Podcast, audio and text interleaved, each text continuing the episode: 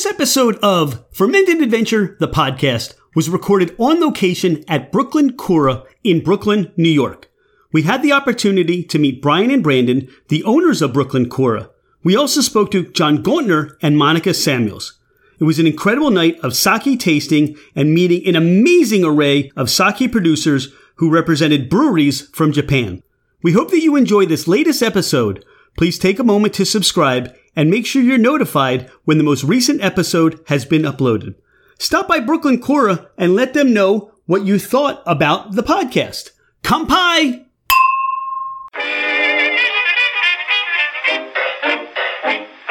Hello, ladies and gentlemen, craft spirit enthusiasts, and those interested in the intoxicating world of craft distilleries, cideries, meaderies, wineries, and the occasional foray into breweries.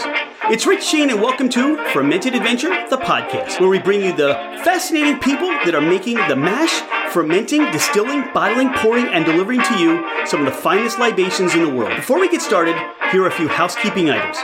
Thank you for bringing the podcast into wherever you are and whatever you're doing. We truly are grateful that you have chosen to listen and make us part of your day. It would mean the world to us if you left a five star review. This helps us climb in the rankings and it makes it easier for others to find us. Don't hesitate to leave us your comments as well. If the podcast didn't meet your expectations, tell us why. We're always striving to improve. You can find us at fermentedadventure.com. We are on Instagram and Facebook as Fermented Adventure. Email us at fermentedadventure at gmail.com. All right, FA Nation, let's meet our guests. We're here at Brooklyn Kura, a sake brewery. I'm here with Brandon, master distiller. Brandon, how are you? Uh, good. I'm, I'm actually a master brewer. Master brewer. yeah. There you go. So that's Thank like the, that's the very first misconception about uh, sake. Um, a lot of people like like if you could see our space, it's it's a tap room, but it's also an educational space because if we're going to succeed as a, uh, in like pushing sake as a thing in the United States, um, we have to be an educational space. I am so glad I made that first mistake because this way, what it does is it, it brings that educational point. Because I'm the same way. We go to distilleries, meaderies, cideries, breweries, but we never think of sake as a brewer. A yeah, brewery, right? I, I mean, I, I think I can tell you uh, sort of the origin of how, like, that's most people think that sake is a distilled spirit, and I, and I, and I think the reason they think that is because uh, in Japan, um, sake is served in a small cup, um, and that is so that the host can refill uh, the, the cups frequently of, uh, of the guests. You know, they, they, they, they want to be uh, they want to be good hosts. it comes from the hospitality culture. Yeah. So, but it looks like a shot glass. Okay. So it's so Americans or people outside of Japan associate that with something like a like a vodka shot, or and so um, I think that's that's probably where that originated from. So we were talking a little bit about your experience and how you became a sake brewer or a master brewer of sake. Tell me about your origin story. So um, I, um, I come from a research science background. I've just been a scientist my whole life. Where did you grow up? I grew up in Oregon mostly. Um, most most recently Portland before I came out here to Brooklyn. Um, and uh, I met my business partner in Japan, um, and we wandered into a traditional sake brewery. Um, and I've always had uh, fermentation as a hobby. I've, I've you know made beer, I've made wine, even soy sauce. Um, but then I saw like some of the equipment used to make sake at a very traditional brewery, and it really fascinated me. So we, we both Brian, my partner, and I started learning more about it. Uh, we started fantasizing about it, and, and then for a couple of years, and it just slowly became more and more real. And the next thing I knew, I moved out to Brooklyn and changed careers. So what was your previous career? Um, a research scientist, so I helped develop drugs for sort of cancer, AIDS, uh, heart disease. Okay. And do you remember the name of the sake brewery that you first do, Brian? I- first. we actually don't. We, we know the general area where it was, and so we're gonna have to make a pilgrimage back someday and, and visit it. Why Brooklyn? Why Brooklyn for you? What's what makes this area so special? I mean, this is the industry city Yeah, we're in. yeah. This is fabulous. If you haven't been to Brooklyn, if you haven't been to industry city, you're almost on alcohol distiller row. There's Yeah. a brewery. There's a brewery. There's a distillery. There's Yeah. another distillery. There's much more things opening up. So, uh, Industry City uh, was uh, sort of planned and, and, and owned by the same people who did Chelsea Markets in Manhattan. And the whole concept is uh, sort of a maker retailer. So you can see things being made and buy them. So, like, our place is pretty visual. So you can see us working in the back, and you can come in the tap room. It's it's pretty open, and, and it's many of the, many of the other companies around here are the same way. So it's a real kind of maker vibe and community here. So what stands out for you about sake? What's what's the passion? What draws you to that? Uh, honestly, so I mean, just to back up, so you know, I was a research scientist, which is which is uh, pretty straightforward. Like you do things for a reason, and there's no like it's hard to say that you, you know it's not like cooking or anything. Um, you you do things because that's how they are done. It's very logical. I guess what I'm trying to say.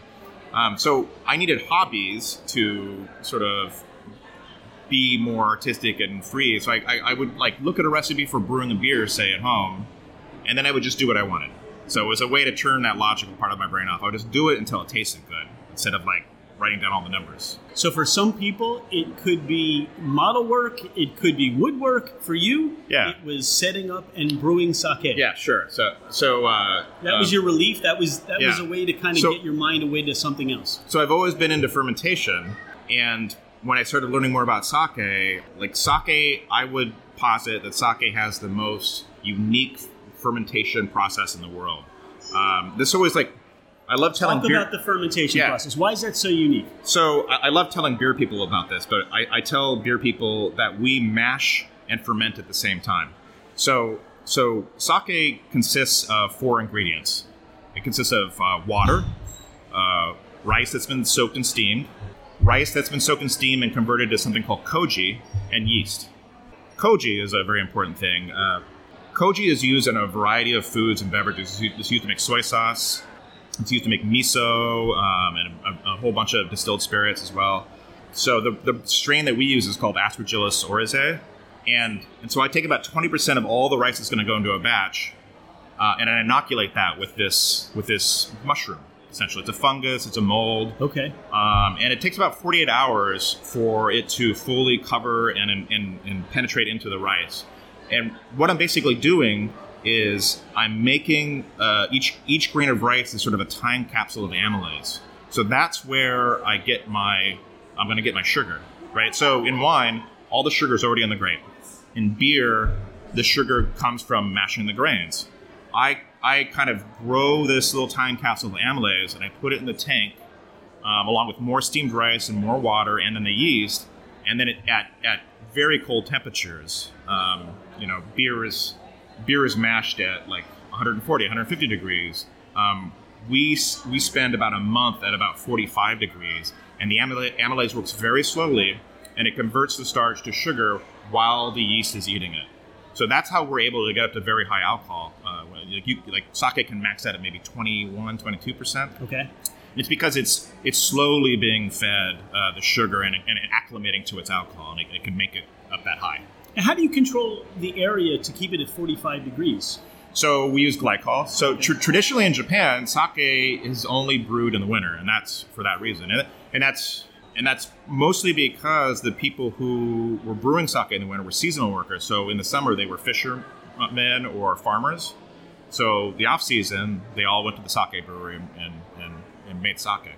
So, but it was a lot of family traditional. So each family had their own sake in different yeah villages? they tend to be they i mean you might talk to john gauntner and he, he can tell you a lot more about that um, but yeah the, like the sake breweries in japan uh, tend to be very old and, and, and uh, in the family for many generations and all that knowledge has been hand, handed down over time so that's been a challenge for us because um, you know we're not japanese um, i've spent a little time at japanese breweries learning um, uh, and tonight we have some brewers from Japan, which is always a great opportunity for me to learn more.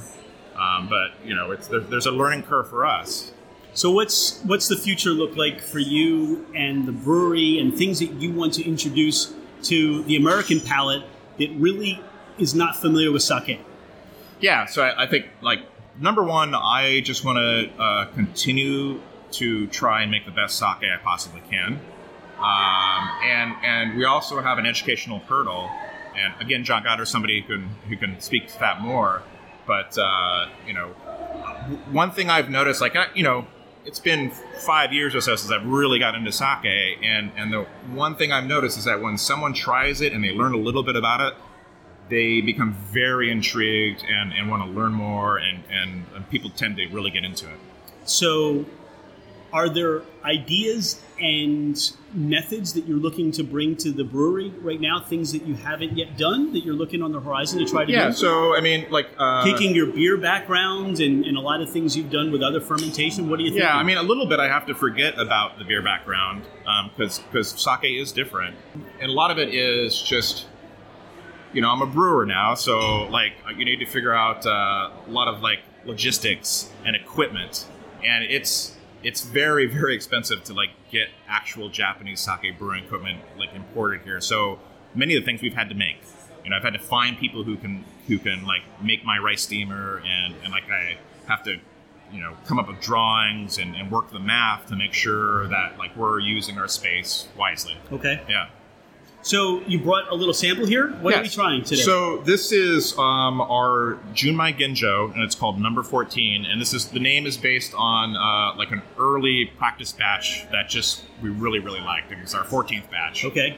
Um, so this is a Junmai Ginjo, Genshu Nama Nama. So I'll walk you through all of those. Please do. Please do. And, and you're walking everybody else through Yeah. too, which is a fantastic opportunity to educate everybody on the podcast. So so Junmai uh, simply means pure rice. So it's it's um, it means that it has four ingredients. It has water, rice, koji, um, and yeast. Okay. Um, so Genshu means that um, at the beginning of the batch, I try and aim for 30 to 35 days later to be at 15, 16% alcohol um, at the sweetness that we want. And that's really difficult because some sakes are made very high alcohol and then they're watered down. Okay. So that's not Genshu.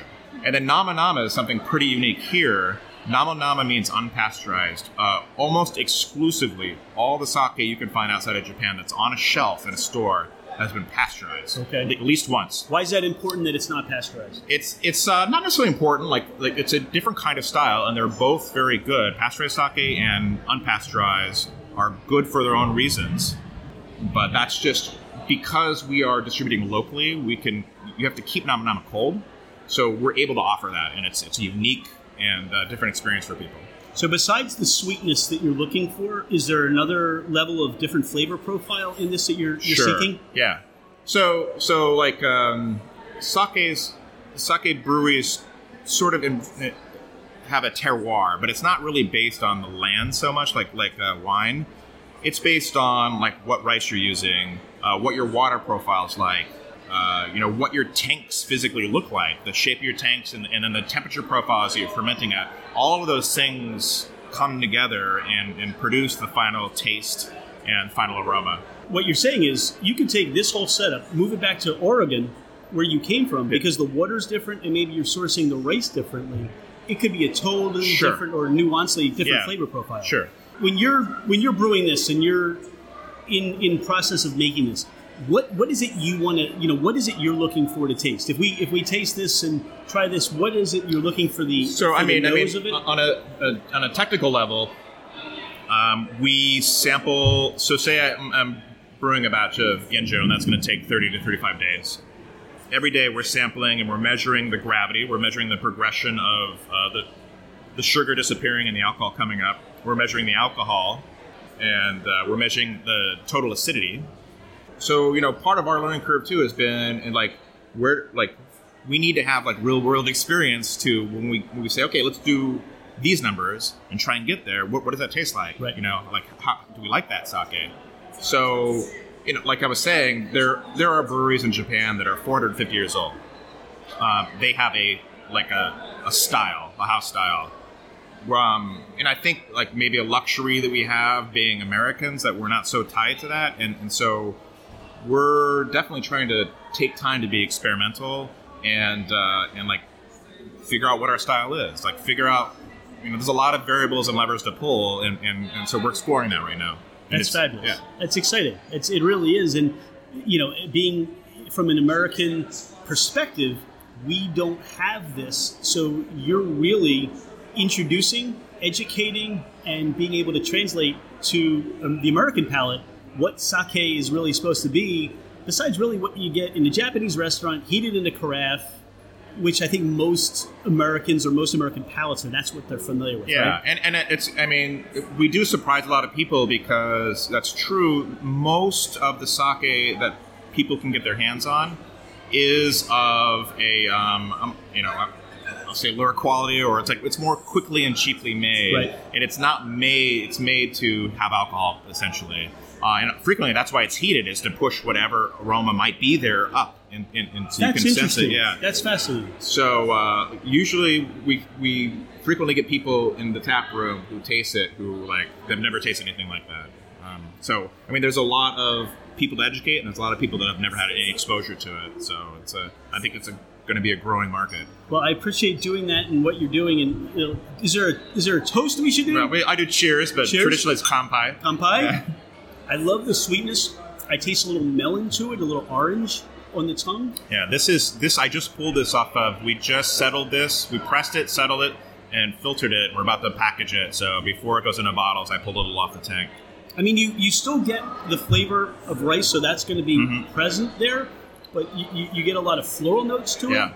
Um, and, and it's almost like the dryness that sits on the back of the tongue, which I, the whole experience, because you get a different number Yeah, of different levels. goes yeah. So that's that's delicious. Is there anything that we've talked about or haven't talked about that you just want to share in the few minutes we have left? I know we have the the whole tasting situation, Yeah. the, the party going on. Yeah. I, I, appreciate your time. Is there anything else you want to share? I mean, if, if somebody wants to explore sake um, and never really has done it before, I mean, a find out like there's very few of us in the U.S. or outside of Japan that are that are making small batch sake. So see if somebody's around you and seek them out. And then I would say look for the word ginjo. Ginjo. Yeah, ginjo is a good starting point. That is like a it starts to be a premium sake. Um, and if you have a sake bottle shop in town, you can go in and say, I've, I've just heard about ginjo, and, and hopefully they can point you in the right direction. Fabulous. Yeah. I really want to thank you for your time. This has been great. Thanks Thank for you. having me. You're welcome. All right. I'm here with John Gauntner. John, tell me about what you do and your experience and your association with sake. In one short word. In one short word would be very, very difficult. Okay. So we Um, talked a little bit about, you know, your experience electrical engineering from Cleveland, then to Japan. Right. You see the connection, don't you? I do. I really do. I, I see exactly how that happened. So tell me about your experience with sake and, and, and how you grew to love it and, and, and the capacity of what you do now. In the most concise way I could explain it, uh, again, originally from Ohio, I was working as an electrical engineer.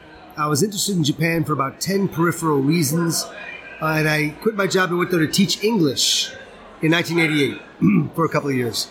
Uh, while I was doing that, I got into sake, and I got more into sake, and I got really into sake. Um, So what, what was it that you, st- I'm obviously not just being in Japan, but what did, what was it about sake that appealed to you? I can tell you that. Uh, it's depth and subtlety, without Okay. a doubt. So I didn't really think much of it for the first few months I was there. And then I visited somebody, a coworker, on New Year's Day 1989, and he let me taste five sake. And it was the first time I ever had it not hot. It was the first time I ever had premium stuff. It was the first time I was ever to ever ever able to drink more than one variety. And I was just blown away by the depth, the diversity, the subtlety of it all. So and that was it. You've had the same experience that I had.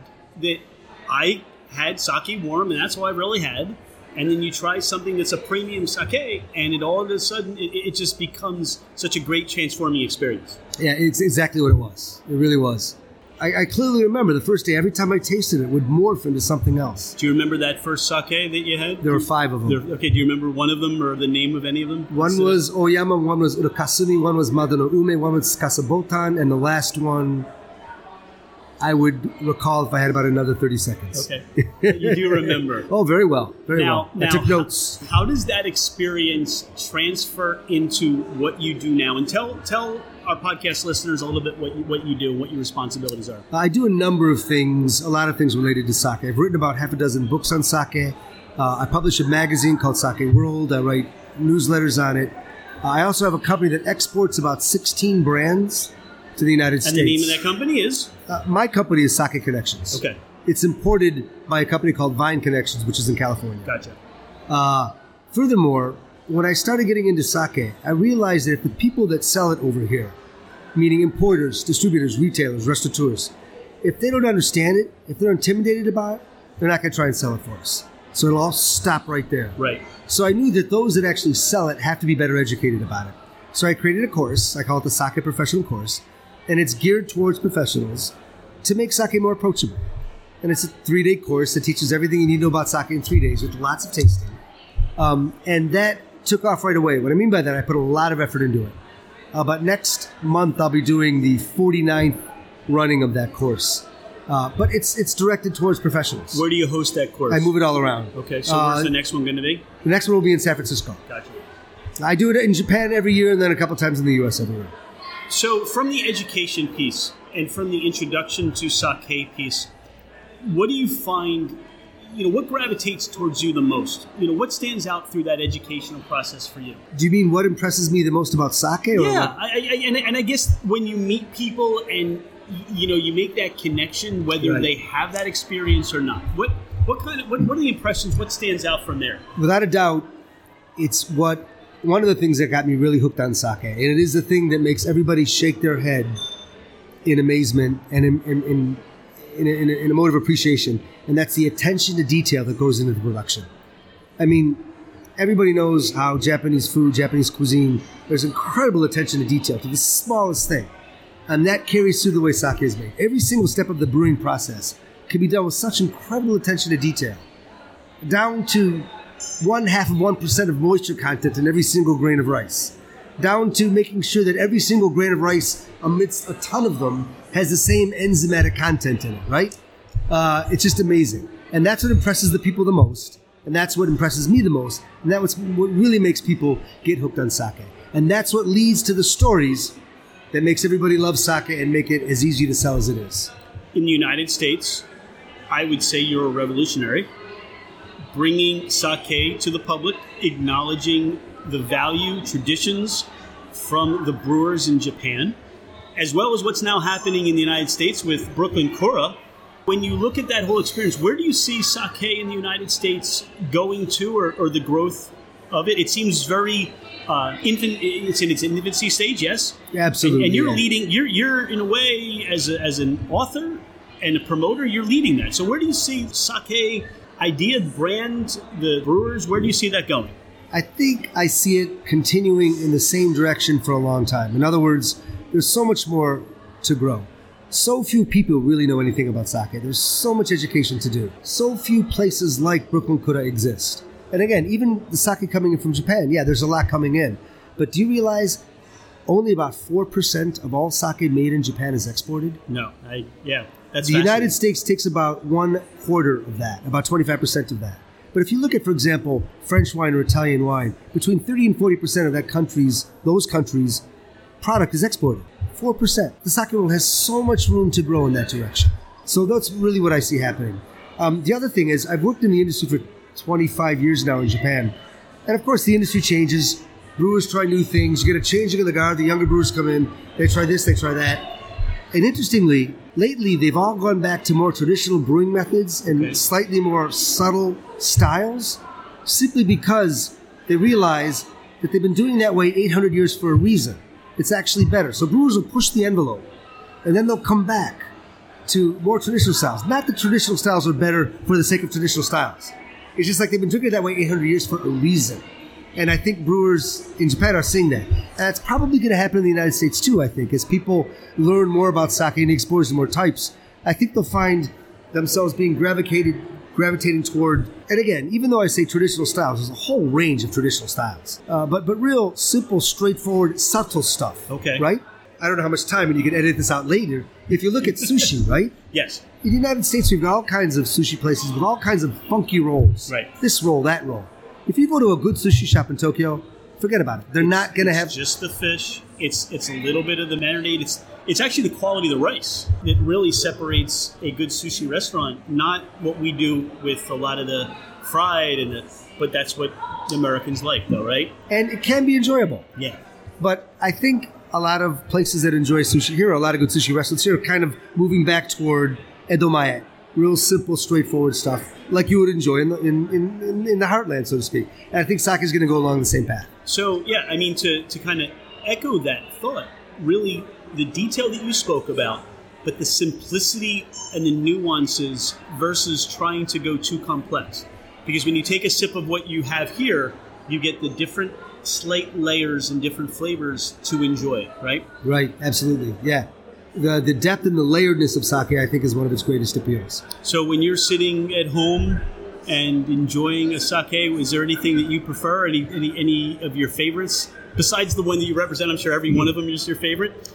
Yeah, I mean, I've probably got about 50 favorites, right? Okay, okay. and it's going to depend on what I've drank recently, what I'm having for dinner, what the mood is, you know what I mean? What I happen to have in the refrigerator.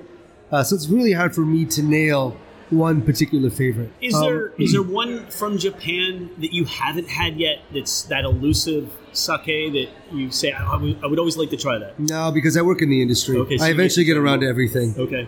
I mean, there's rice milled down to one percent to the extreme. I've had that too. I mean, Okay. you know, I've had probably just about everything once or twice through my work. Okay. That doesn't mean I get to drink it on a regular basis. Yes, I Is there something I can't wait to get my hands on? No, but people are coming out with new stuff all the time. You know, new rices, new methods, uh, those just products I haven't had. Okay. Um, curiously, I tend to like subtler styles more than ostentatious styles. okay. Big fruity stuff, I'd rather have a simple stuff. As an example, my favorite beer in the world is Pilsner Urquell. Take that and apply that to my sake preferences, and you'll know what I'm talking I about. understand. Okay. All right. So we, we've gotten this little education in sake. Um, how do people find you, or, or how do people find your, your publications? Where would they go if they want to learn more about, you know, what you're doing and how you're educating people in sake? My website is Sake World with a hyphen, so sake-world.com. Okay. and everything I'm involved with is up there. Uh, I publish a magazine called Sake Today, and that's at saketoday.com. Okay. Uh, I'm actually co-publisher. I don't want my partner to cut my head off. uh, you can learn more about that publication there. But everything I've written, and really on my site, there's lots of educational materials right there. Furthermore, I publish a free monthly newsletter that they can sign up for on that site as well. I think that would be great. I think the more people that become educated and find their way to uh, uh, Brooklyn Kura and learn more about sake, they'll really grow to love and enjoy the same passion that you have to drink more. And uh, you know, again, this has been an experience for me because of the you know fermented distilled products. Sake is something I've really never had. And so, thank you for all you're doing, bringing bringing these products to the market and giving uh, at least my palate a chance to try something and, and enjoy something different. So I really appreciate that. Very much my pleasure. I'm happy to hear you're enjoying it. Thanks, John. Appreciate Very much, very much my pleasure. Bye bye. So I'm with Brian, co-owner uh, co-owner of Brooklyn Kura. Brian, tell me about the name and, and how you developed the name Brooklyn Kura. That's interesting. It was it was uh, not a trivial process. We really, we really wanted something that represented um, the energy, enthusiasm, and craft quality of what we were producing, but also had a connection to Japan. And so Brooklyn, almost by definition, is a place um, that brings a lot of creative energy. Um, a- has a connection to craft, and more than anything, is a place where there's like high consumer expectations of the products that are produced here. And so Brooklyn is an easy addition to any name we would have wanted or thought for. It's really like it represents kind of the cultural qualities of our company. Um, and then kura, a kura in Japanese is uh, a storehouse, a place where valuables are stored in Japan. It's also traditionally a place where um, soy, miso, shochu, um, sake are brewed. Um, and so, in that kind of homage to Japan, we wanted uh, a name that was recognizable and symbolic, and ended with Brooklyn Kura. So, what's your background? How did you find your way to sake? So I uh, I used to work for American Express. I managed a product and technology organization. Before that, I was in different levels of management, but essentially, I started out my career as a statistician or data scientist. Life was good, but I always had an interest in building something and defining a brand.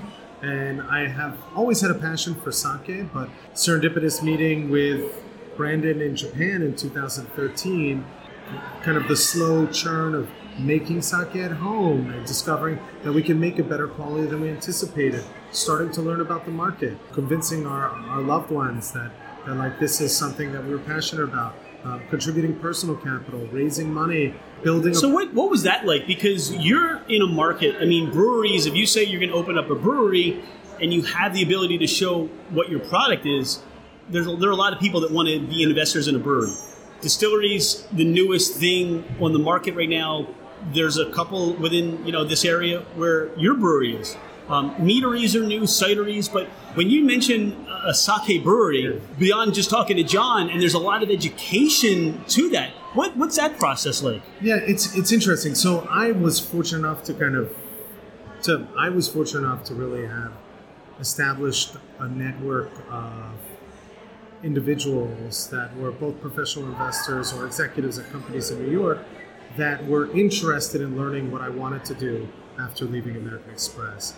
And then I also had been fortunate enough to kind of have some capital to bring to bear to put to this effort.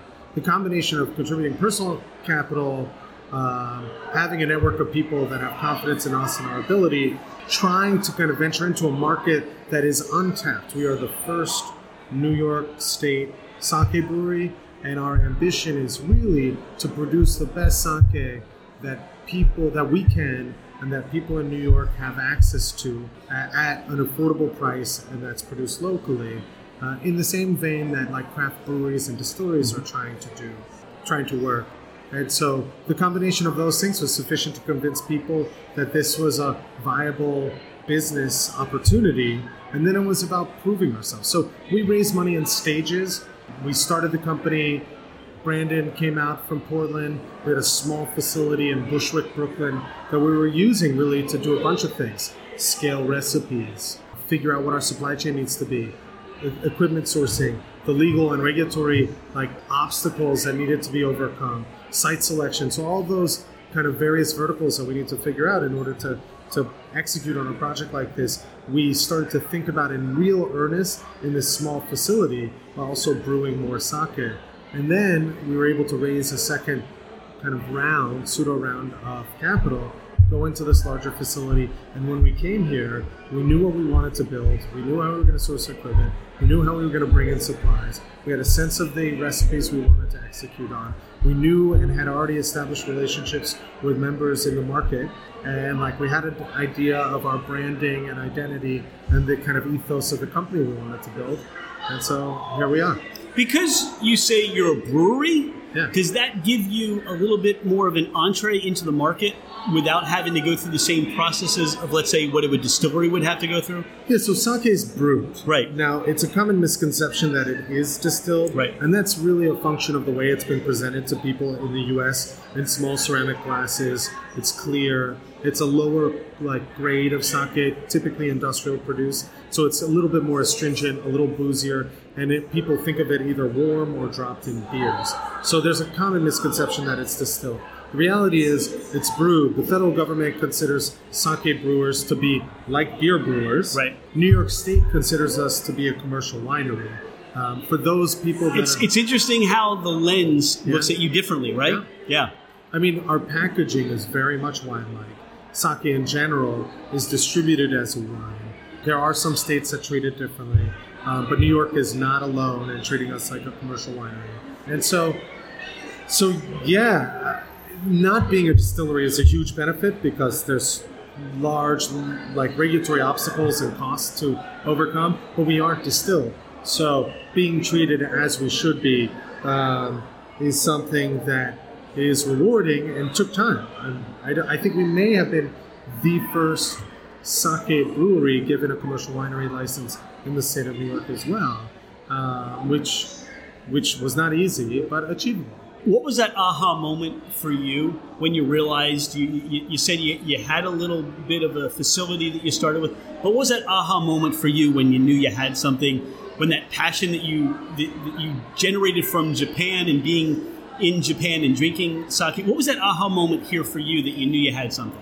So, so for me, it was pretty simple. When you go to Japan and you try local sakes, I had had exposure to the decibels, sakaguras of New York City, which have a deep bench of sakes that are expensive but fantastic. But when you take that trip to Japan and you try this drink, and you're like, why aren't people making this in the U.S.? Now there are people making in the U.S. and I didn't know that at the time, but like when you visited a brewery in Japan and you see the craftsmanship and the care that goes into the product, it's really difficult not to see opportunity. I mean, it feels like there's a market asymmetry or kind of something impeding people that love craft quality things like fine wine and craft beer and craft liquors from enjoying the potential of sake or from pursuing sake as something that they, they substitute their beer, wine, and, and distilled spirits with. Um, and so, yeah, I mean, it's it's almost trivial. Now, that doesn't mean there's a business here. That doesn't mean necessarily that we're going to be successful. So, so for you, um, when did you know you had the flavor you were looking for, and you said, "This is this is a business. This is what we can bring not only to Brooklyn, to New York, and those that come through the area." and, and want to take a bottle of what we're brewing home and share it with their friends. What was that aha moment like for you? So it really was when we were home brewing. Brandon was in Portland, I was in Brooklyn, and we would press these small five gallon batches, and we were making good sake. So then it's a matter of like, okay, with the right investment and scale, maybe we can make very good sake that people will actually be motivated to come out and do exactly what you said with. Um, and and then it was like developing our confidence, going from home brewing to a small scale facility, going from a small scale facility to where we are today, um, which is still small in the scheme of things, very small. Um, and every day, there's no necessarily recipe that's fixed. I mean, Brandon is continuously tinkering with the way we make sake, sake, both from a process perspective, but also from a ingredients um, perspective. Um, and so it's like this continuous evolution. It's trying to make the best product that we can, at the same time making it approachable, affordable, and engaging enough to get new people to come drink.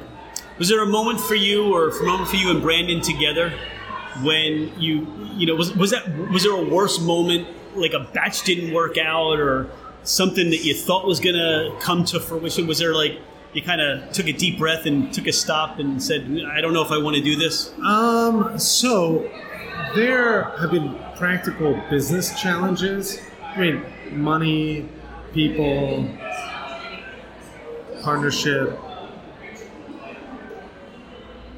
can always be challenging. Um, but the reality is, we've always believed in what we were trying to do and what we want to achieve, and we've. I, I mean, I'm pretty realistic that batches are going to fail customers are going to be either super excited or not. Uh, our market's going to grow at a rate or not, right? Like we we're, we're eyes wide open that this is a new market um, that we're trying to have an impact on, and it requires a lot of change to happen for us to be successful.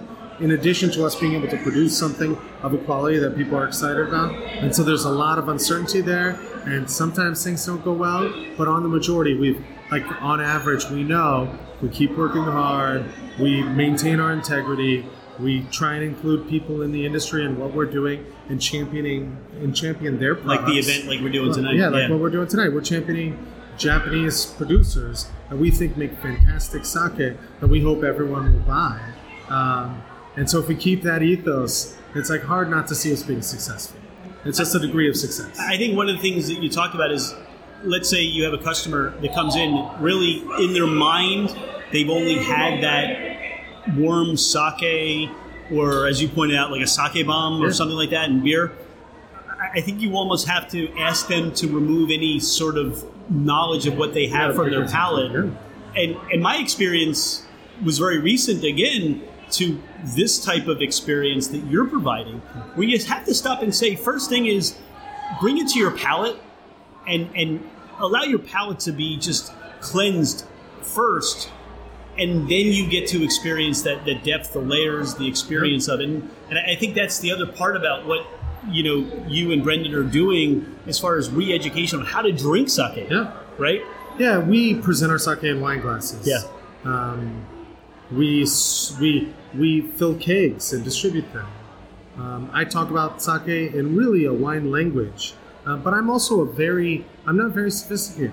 I mean, I like things that I enjoy. that are well made and that taste good. Where'd you grow up? I grew up in Southern California. In Southern California. Yeah. So, do you still have family there? I do all, all throughout the U.S. So you said, uh, my family, hey, listen, uh, we love, we, I got the sake bug, I, I love it. I'm opening up a brewery, and their response was, You know,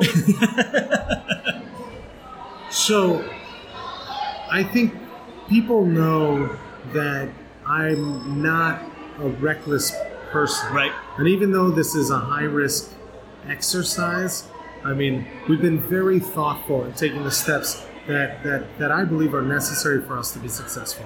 And so my family, while they think this is ridiculous and surreal, um, they understand and my friends understand that like I wouldn't be doing it if I didn't think we had the skill and ability and the and the means to get it done. So I, yeah, but it is surreal. Like I still like go to a restaurant and open one of our bottles. I'm like, it's just like it's I'm overwhelmed oftentimes that we even have a physical product that a consumer can buy at a restaurant or a wine shop take home or enjoy with their meal and like come away with a positive experience. It like blows my mind. If you go back to that, you know, growing up in Southern California, the idea of telling your friends, hey, someday I'm going to own a sake brewery in Brooklyn, it, it wasn't even on any kind of idea in your mind. I mean, it's Right? It's it's not even yeah. The reality that I live in today, I could have never predicted. I never would have tried. But yeah, it's fun. It's like New York City industry city. So the place that we have our brewery is this fantastic collection of makers, artists, corporates um, that are bringing jobs to Sunset Park.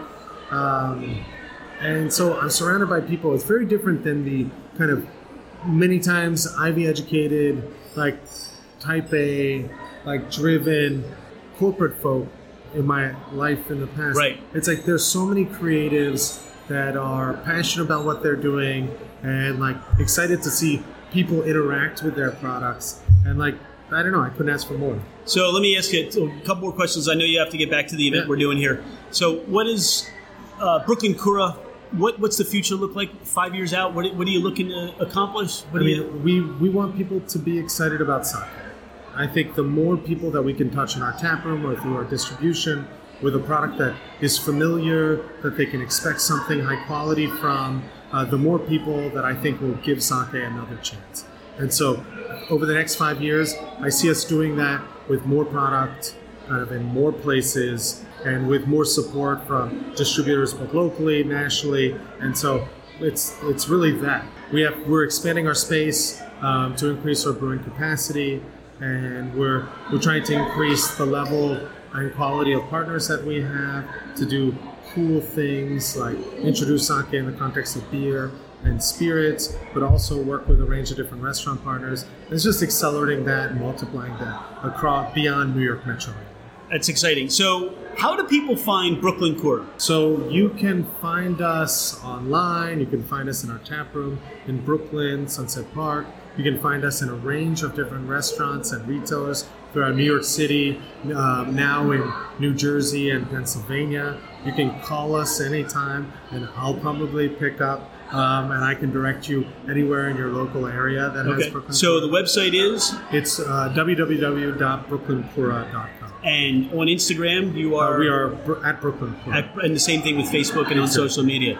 I'm excited. I really appreciate the time you took to spend time with us on the podcast. It's our pleasure. We're, you know, I, this is why I enjoy doing the podcast because I get to introduce people that may not have any knowledge or experience like sake or in the craft industry, and it gives me a chance to meet great people like you guys. So thank you very much. It's our pleasure. I appreciate it. Yep. Seriously, keep Thanks, doing what you're doing. Thanks, man. cool. Appreciate it. right, thank you so much. Bye bye. Monica, this has been a great event. Thank you so much for inviting Fermented Adventure, the podcast, here. We really enjoyed meeting all of the sake brewers and the representatives, but I really wanted to spend some time speaking to you and you know talk a little bit about what you do. You were the first person that we got introduced to sake. You did an event in Bryn Mawr at Margaret Kuo's, and I was so impressed with your knowledge of sake and the way you spoke about sake. How how did you get introduced to sake? Well, um, my first language is Japanese. I, my mom is born and raised in Japan, and um, when I was growing up, my grandfather actually worked in a sake brewery, and back then it was Which brewery was that? Um, it was a brewery that's gone out of business. Okay. It's, it's um, and back then it was not a very prestigious job. Um, premium sake has only been commercially available in Japan since 1991, so this was way before that the 60s and 70s. And it was he had been discharged from World War II, and there was really not a lot of work that he could do, and so so it was always I always knew when I was growing up that it was a very honest job, um, and it was extremely backbreaking labor.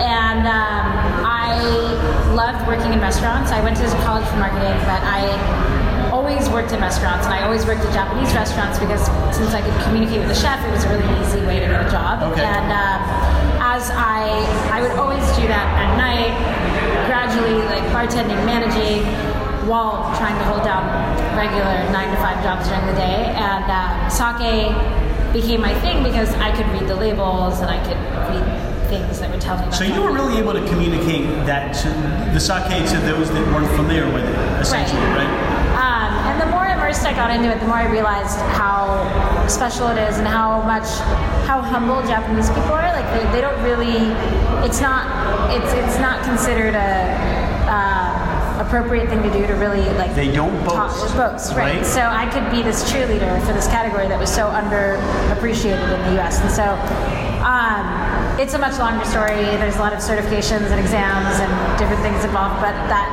that is the the reason that i got into sake So what are you doing now to promote sake? What is you know what are your daily activities? What are you doing? Um, I'm doing a lot. Um, I'm importing sake in all 50 states and Canada. Um, You're doing a lot of traveling throughout the United States, aren't you? yeah, it's um, I oversee all of North America, so it's I'm on the road constantly. I'm really not. Uh, it's it's a very rare thing that I'm in New York today. So what are your impressions? What are people's responses when they taste some of these premium sakes that they've never really tried before? They're excited, but it's one of those things where they have this great sake and then they, they just don't feel confident. So it's it's a lot of hand holding, which we're very happy doing. Um, I mean, it's a lot of education and support and making and, and just really like putting the bottle in people's hands. Like you can't expect that people are just going to drink it because they've had it once and it was delicious. It's it's a lot more work than that. And in the next couple of years, what are your aspirations for sake? What, do, what would you like to do with what you're doing and how you're bringing that, I would say, to the United States? Well, we've been importing sake in all 50 states since 2001, and um, we've grown at double-digit percentages every single year, um, even in 2009 when the economy totally crashed. So, I mean, I think the future is really bright.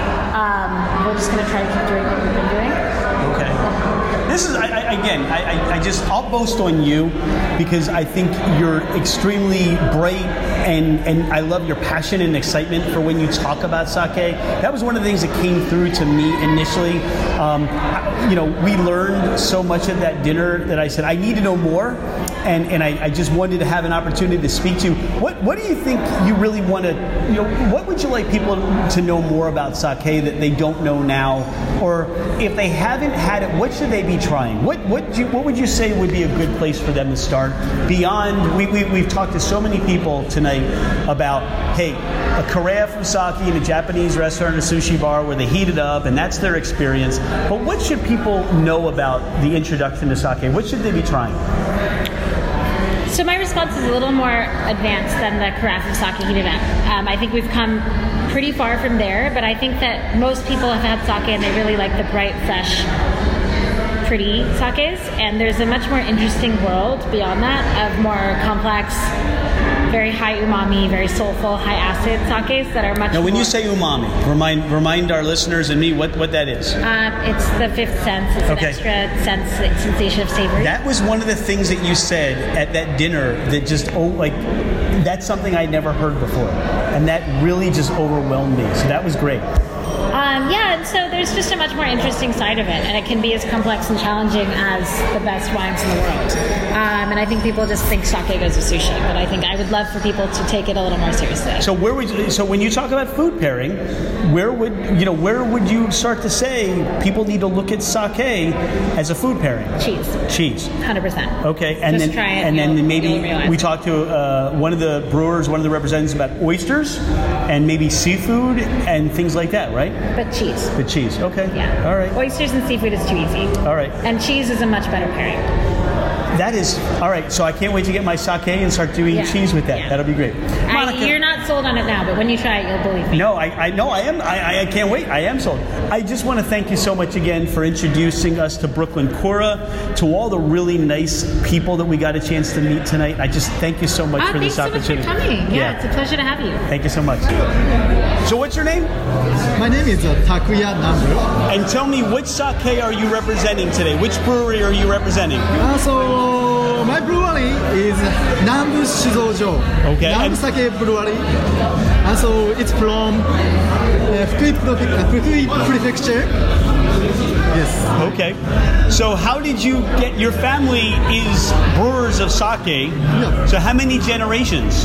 Uh, actually, so I will be uh, next 10th generation Okay. because my brewery is established in 1733. 1733 Yeah. is when your family established your brewery. Yes. Wow. So when did you know that you were going to be a sake brewer? Uh, when I was high school student, Okay. so do it again. so when I was child, Tell me about the sake we're trying. What is this sake? This sake name is uh, Kimoto Junmai. And so Kimoto means uh, made, uh, made using traditional process sake. It's a uh, most traditional type sake uh, made process sake. And so it's uh, aged two years. Aged two years. What is it? What? Is, what's the aging process? Is it aged in something?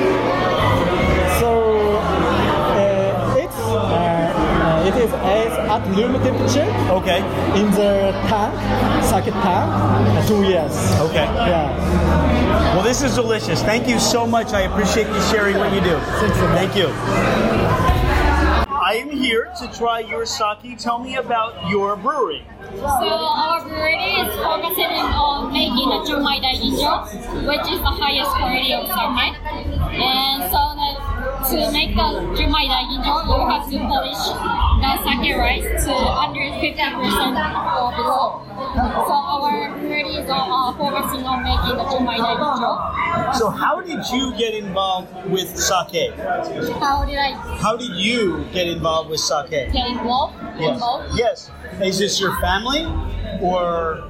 Oh, actually, so I graduated from the Culinary Institute of America. In You did? Okay. Yeah, so actually, um, uh, CIA and uh, our brewery, Dassai is going to build a new brewery near the school. Okay. So that's how I get involved with the Dassai and yeah. So you love sake? I mean, what is it about it that it appeals to you? Oh, so I actually got my certification of sake sommelier when I was 21. Because I think that was quite early, and because like I used to making a uh, sushi. I work at a sushi restaurant Okay. well, and I like naturally like getting know about sake as well because always sake and sushi are very good combination. That's how I get to know about sake. So let me ask you, what is it that you enjoy about sake? It's you can enjoy uh, with uh, even like Western food, cheese, other like your chocolate, even Japanese food. They're they're more like variety, you know, and also once it's very funny because like you get so much like kind of different taste. But the ingredients are always same, like uh, rice, water, and yeast. But it makes so much different taste. That's what I make so so much like exciting. Okay, can we try your sake? Of course, please. So this is delicious. Thank you very much. Tell me about this. Tell me about the flavor profile that you that you and the brewer are looking for. So this 23, uh, this is actually the highest quality among the German beer. It's our uh, variety. Uh, this profile is clean and uh, aromatic. It's very fruity. Uh, you're gonna get a lot of like bot- botanical fruitiness, and the clean like taste is very uh, much cleaner. And you're not gonna get bored. This is delicious. Thank you so much. Thank you so much. So, what sake are we sampling right now? この酒はちょっと説明してね。名前とか。 Yeah. So this sake is Junmai Tai, and my name is Shared Promise. And uh, this sake has dry, uh, dry taste, but little sweetness.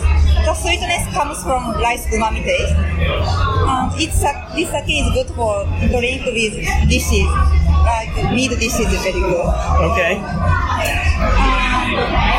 This sake name is Shared Promise. Uh, Japanese name is Shuhai. Uh, Shuhai is this is Japanese traditional cup drink sake. Really? Yes. Special days. So some, uh, for example, uh, wedding. So we, we we use this cup for special days. So this sake name is Shared Promise.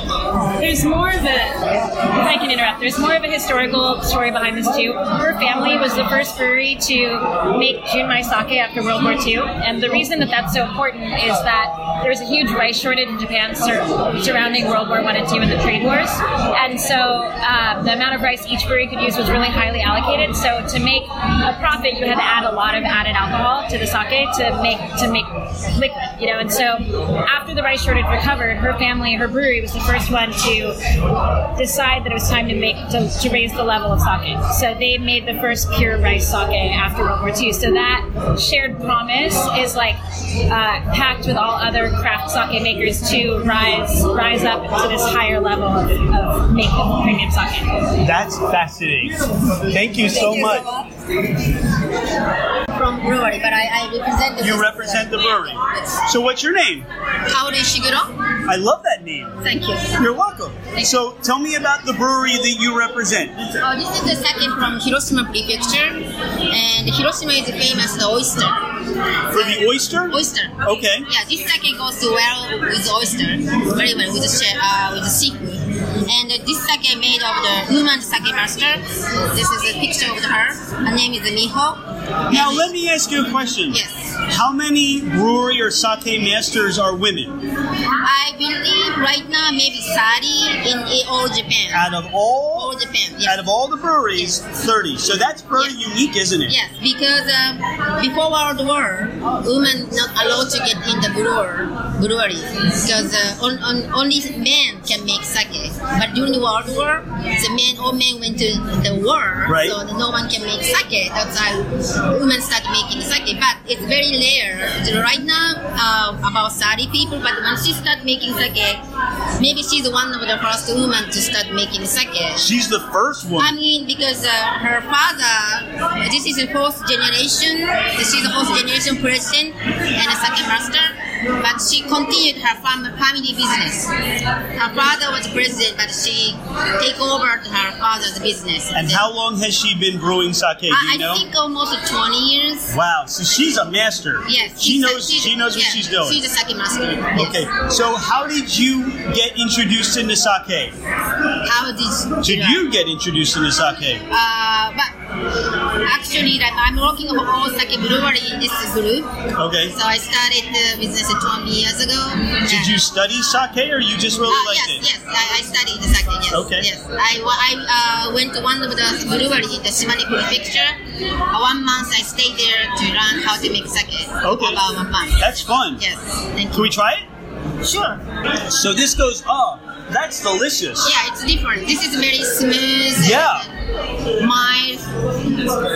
You know, I can taste because you said the oysters. Mm-hmm. I can almost taste the briny, the brininess of the oyster in in the flavor of the sake. Flavor in the sake. Yeah, I, I can I can. It almost has that presence of it. Yeah. It goes well with oyster, and I think. I can see why.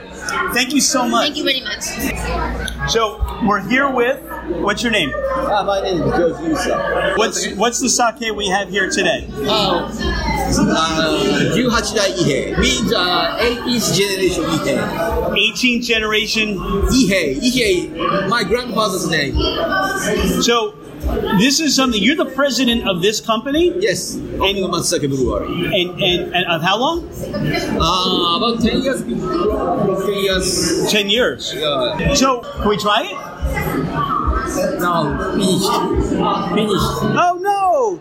There's nothing there. Oh, we missed it. you late I'm sure it was delicious. yeah yeah Well, it was nice to meet you. Thank you so much. yeah So I'm here with Jessica, right? Yes. Jessica, what do you want to talk about today? I want to talk about sake. Let's talk about sake. Okay, so tell me about the sakes that you represent. So, um, I actually work for a PR company called Sake Discoveries, Okay. and that we represent over 13 different um. Now, tell me about this brewery.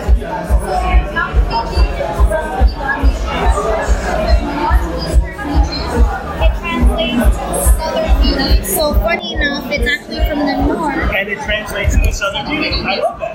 Yeah, so I always tell people that Southern Beauty is a beauty in its own. It really is a beautiful sake, and um, to produce very fruity and aromatic styles of. So, how did you come to the world of sake? I was looking at What is it about it that brought you to sake? Um, to be honest, it's half Japanese. Um, I never really was exposed to it until I moved here. I was in college and worked at a Japanese restaurant. And So that was it. And then I was more curious about some of it because I never tasted such a beautiful drink. Like, of course, everybody knows cocktails and wines and spirits, but specifically when I had Naomichi Daiginjo, I was that was my Now, what is it? What did you just say? What does that mean? that means I had my epiphany moment where you know when you have a glass and you're like, holy shit,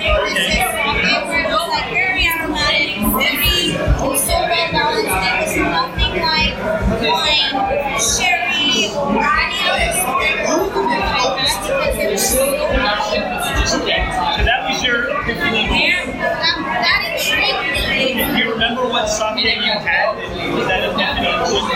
Yeah, it was a Naomichi Daiginjo. Okay, so that's what we're going to try today?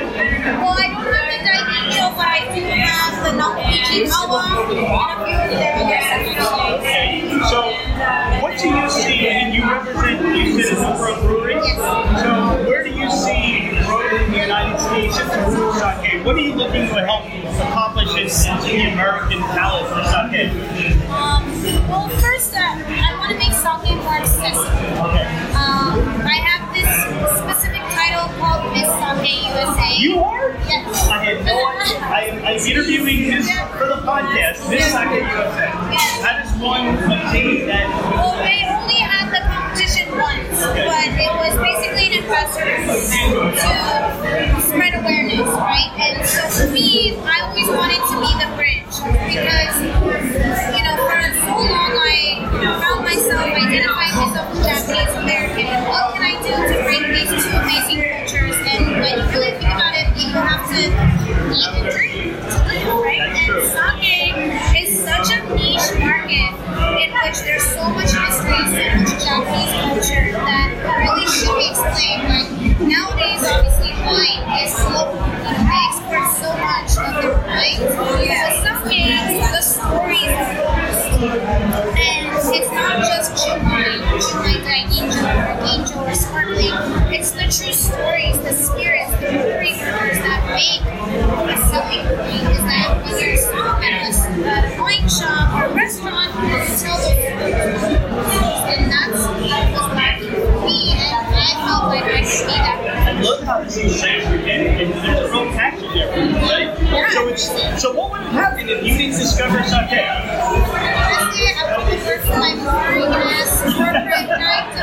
To five job. I would have been there still because I only left it about two years ago. So I would have been sitting at my desk getting the paycheck. Right. So one of the things I find is when you talk to people in in the, in the story industry, in the brewery industry, nobody really expected to be doing anything related to distilling, brewing, all that thing. So that's Nobody, nobody wakes up thinking that this is I think everybody has a certain interaction and trigger that makes them want to be a part of something. And I think specifically for me, it was my heritage that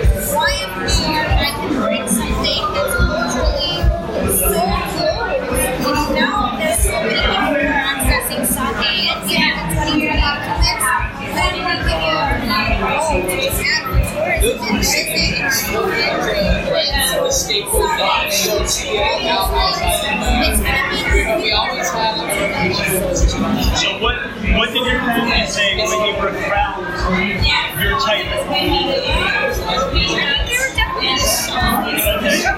But I think there was excitement because again, I can share those ties and communicate that efficiently. I think a lot of times that barrier is really tough because a lot of, especially technical terms for is very tough to translate. It's easy, but I felt like I used that specifically well and fluently. So we were really excited about it. Thank you so much for your time. I really appreciate it. Thank you so much. You got it.